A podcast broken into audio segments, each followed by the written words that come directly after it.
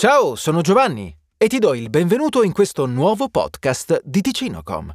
La domanda che appare nel titolo di questo episodio è a dir poco singolare, è vero, ma presto scoprirai da cosa nasce.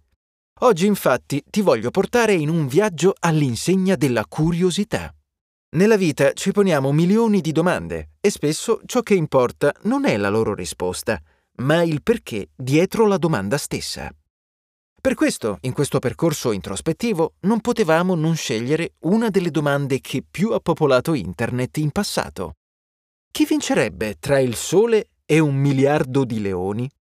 Una domanda legittima che tutti ci siamo posti prima o poi.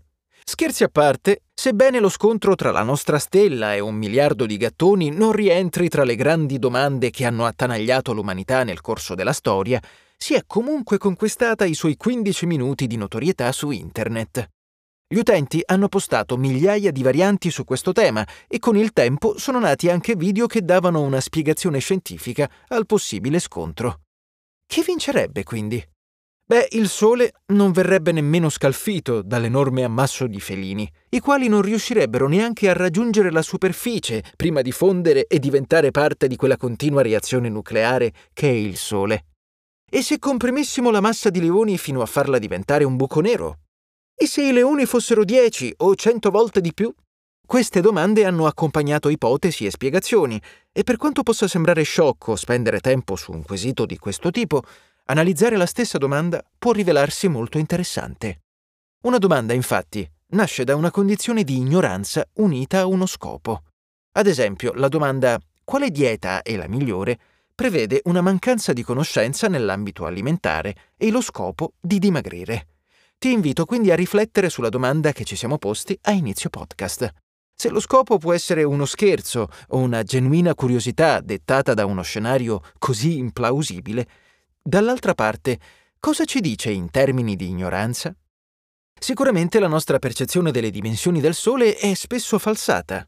La piccola sfera luminosa che vediamo in cielo quanto è effettivamente grande? D'altronde la percezione sulla distanza non gioca a nostro favore.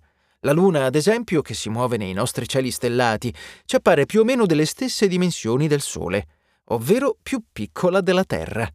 Ma mentre è vero che la Luna è più piccola della Terra, infatti è circa un quarto in termini di dimensioni, lo stesso non si può dire del Sole. Voglio provare a darti un'idea delle dimensioni del Sole e della distanza che ci separa.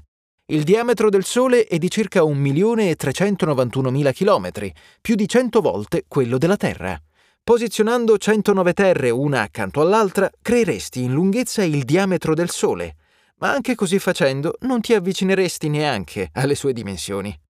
In termini di peso, infatti, il Sole pesa 333.000 volte più della Terra e al suo interno potrebbe contenere 1.300.000 pianeti Terra. In confronto al Sole non solo la Terra è un minuscolo puntino, ma anche il pianeta più grande del Sistema Solare, ovvero Giove, sembra una pallina da golf, paragonata a una palla medica. Ma allora perché ci appare così piccolo? Chiaramente la visione dell'uomo nei confronti della propria stella è cambiata nel corso del tempo. In passato si credeva in un universo antropocentrico, con la Terra posizionata al suo centro e tutti gli altri pianeti e stelle che le ruotavano attorno. E il Sole non faceva eccezione. D'altronde è vero che il Sole sembri muoversi nella nostra volta celeste, ed effettivamente si muove, ma non attorno al nostro pianeta. Le sue ridotte dimensioni sono causate dalla distanza, 149 milioni di chilometri ci separano dalla nostra stella ed è questa distanza, insieme ad altri fattori, a determinare quanto dura il nostro anno. L'anno, chiamato anche anno solare, infatti, è l'arco di tempo necessario affinché un pianeta ruoti completamente attorno alla propria stella.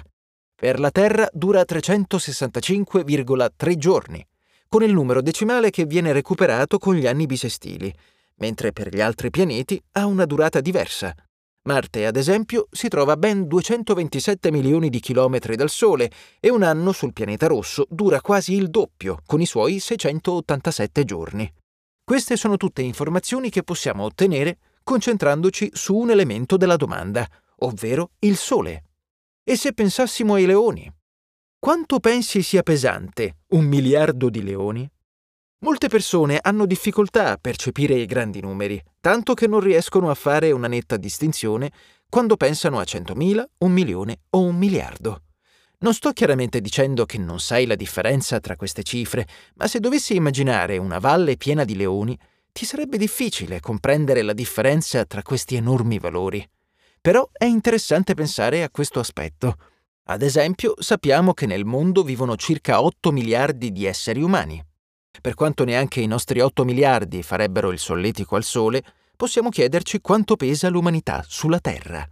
Il peso medio a livello globale di una persona, secondo Life Science, è di 62 kg, con un picco di massa media in Nord America pari a circa 81 kg. Se moltiplicassimo questi valori per il numero di persone che vivono sulla Terra, si otterrebbe un valore di circa 500 milioni di tonnellate. Una cifra immensa, ma curiosamente vicina a quella che otterremmo pesando tutte le formiche del mondo. Le instancabili operaie, infatti, ci superano largamente in numero, e anche se ognuna pesa circa 5 mg, insieme possono avere lo stesso impatto sul pianeta. Difficilmente riusciremo a superare le formiche di numero. Il mondo non riuscirebbe a sopportare la presenza di così tanti umani, sebbene la crescita demografica sia di circa 200.000 nascite al giorno, ovvero di circa 140 persone al minuto. Quindi ora sappiamo quanto sia grande il Sole, quanto sia piccola la Terra, quanto siano pesanti gli umani e che ognuno di essi pesa circa quanto 12.000 formiche. Il tutto partendo da una domanda curiosa e apparentemente sciocca che metteva su un ring una stella e un po' di gattoni. Per questo le domande sono importanti. Ad esempio, è possibile determinare molto di un paese in base alle ricerche più comuni che vengono effettuate su Google. Le domande più ricercate dipendono dal luogo e dal tempo e sono spesso un ottimo indicatore per comprendere attorno a cosa ruota l'opinione pubblica in un dato momento. D'altronde è proprio la nostra capacità di porci delle domande che ci ha permesso di ottenere enormi risultati nella scienza e nella tecnologia. La capacità di chiederci perché succeda una cosa è alla base di ogni cambiamento, sia in termini di scienza che di moralità e società. Purtroppo crescendo si perde la capacità di meravigliarsi e la genuina curiosità con cui i bambini osservano il mondo. Spesso l'infanzia viene definita l'era dei perché, in quanto ogni domanda posta dal bambino inizia con questo avverbio. E per quanto possa essere sfiancante rispondere a domande che ci appaiono ovvie con gli occhi di un adulto, sarebbe meglio preservare questa curiosità il più a lungo possibile. Ogni domanda può aprire la porta a mille altre. Non è solo la risposta a essere importante, ma è quanto possiamo imparare analizzando lo stesso quesito. La domanda qual è il mio IP al primo posto nelle ricerche di Google può indicare il tentativo di aggirare delle limitazioni o delle problematiche di Internet, come registrarsi per votare può indicare l'impreparazione o la confusione di fronte al voto da parte dei più giovani. Come annodare una cravatta può rappresentare la perdita del rito in cui il padre insegnava al figlio come fare. Quante once in una libbra sottolinea il ridicolo sistema imperiale utilizzato negli Stati Uniti. E ancora, come perdere peso è un campanello di allarme per la dilagante obesità che attanaglia una parte del mondo ma anche un moto di speranza perché in tanti cercano di porvi rimedio. Oppure no, ci possono essere mille altre spiegazioni per ognuna di queste ricerche, ma l'aspetto più interessante non è tanto la risposta, ma il perché è stata posta la domanda. Per questo motivo, con la conclusione di questo podcast, voglio invitarti a fare due cose. Non smettere mai di porti domande e nutrire la tua curiosità. E cerca di sviscerare quei quesiti su cui torni a riflettere più volte. Quale bisogno stai cercando di soddisfare e quale lacuna vuoi riempire? Lasciandoti alla ricerca delle tue risposte, ti ringrazio per aver seguito questo podcast. Ti ricordo che su ticino.com puoi trovare centinaia di articoli dedicati al mondo della tecnologia e della scienza, oltre che le trascrizioni dei podcast più datati. A presto!